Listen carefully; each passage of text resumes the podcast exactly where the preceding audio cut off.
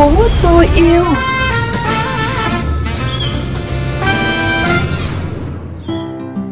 Thưa quý vị, mở đầu chương trình là những tin tức môi trường đáng chú ý.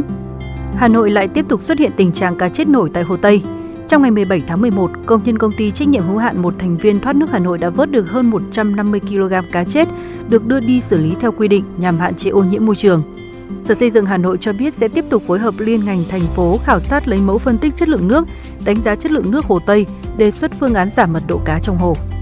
Chủ tịch Ủy ban Nhân dân 6 xã tại huyện Sóc Sơn, Hà Nội đã bị hạ một bậc thi đua tháng 10 năm 2022 do để xảy ra tình trạng đốt rơm dạ nhưng không kịp thời ngăn chặn. Đó là thông tin khẳng định từ lãnh đạo huyện Sóc Sơn trong công tác chỉ đạo, giám sát và thực hiện nhiệm vụ ngăn chặn, xử lý tình trạng đốt rơm dạ sau thu hoạch trên địa bàn. Hội Liên hiệp Phụ nữ Hà Nội vừa tổ chức tọa đàm vai trò của các cấp hội phụ nữ trong công tác bảo vệ môi trường.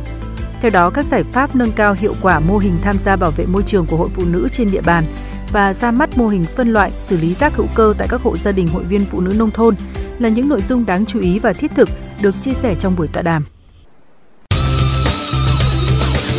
Không phải chuyện đâu xa. Thưa quý vị và các bạn, Nghị định 45 năm 2022 của Chính phủ về xử phạt vi phạm hành chính trong lĩnh vực bảo vệ môi trường được áp dụng từ ngày 25 tháng 8 năm 2022 đã quy định cụ thể và bổ sung hành vi đốt ngoài trời phụ phẩm từ cây trồng cạnh khu vực dân cư, sân bay, các tuyến giao thông chính bị phạt từ 2,5 đến 3 triệu đồng. Tình trạng đốt rơm dạ theo mùa vụ dù đã giảm nhiều tại các quận huyện ngoại thành, song vẫn chưa được xử lý triệt để như mục tiêu mà thành phố Hà Nội đã đặt ra.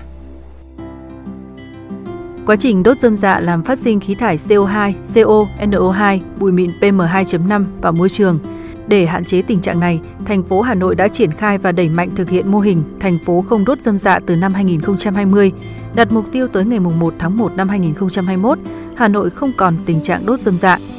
Tuy nhiên, cho tới nay, chưa địa phương nào khẳng định đã chấm dứt hoàn toàn việc đốt dơm dạ sau thu hoạch. Việc đốt dơm dạ vẫn tái diễn theo mùa vụ. Nghị định số 45/2022 có hiệu lực cùng nhiều thông tư, chỉ thị hướng dẫn chi tiết việc áp dụng các quy định về bảo vệ môi trường thời gian vừa qua đã góp phần tạo nên hành lang pháp lý đầy đủ, rõ ràng hơn cho các hoạt động bảo vệ môi trường. Song nhiều chuyên gia đánh giá, như vậy vẫn là chưa đủ để có thể cam kết chấm dứt hoàn toàn tình trạng này.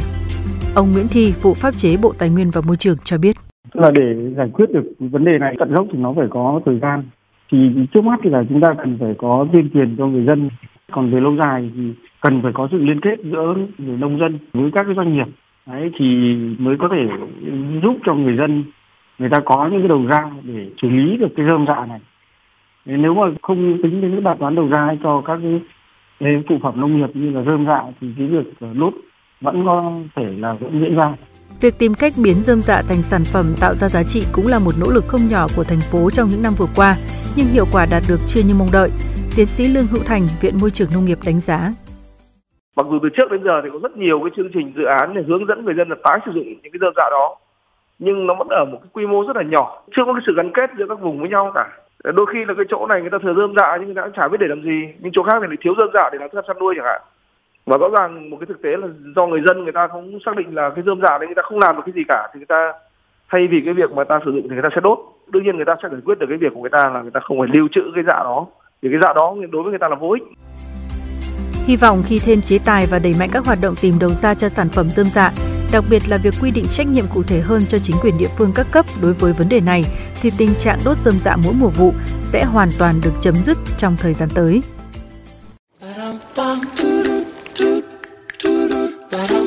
Thêm yêu thành phố.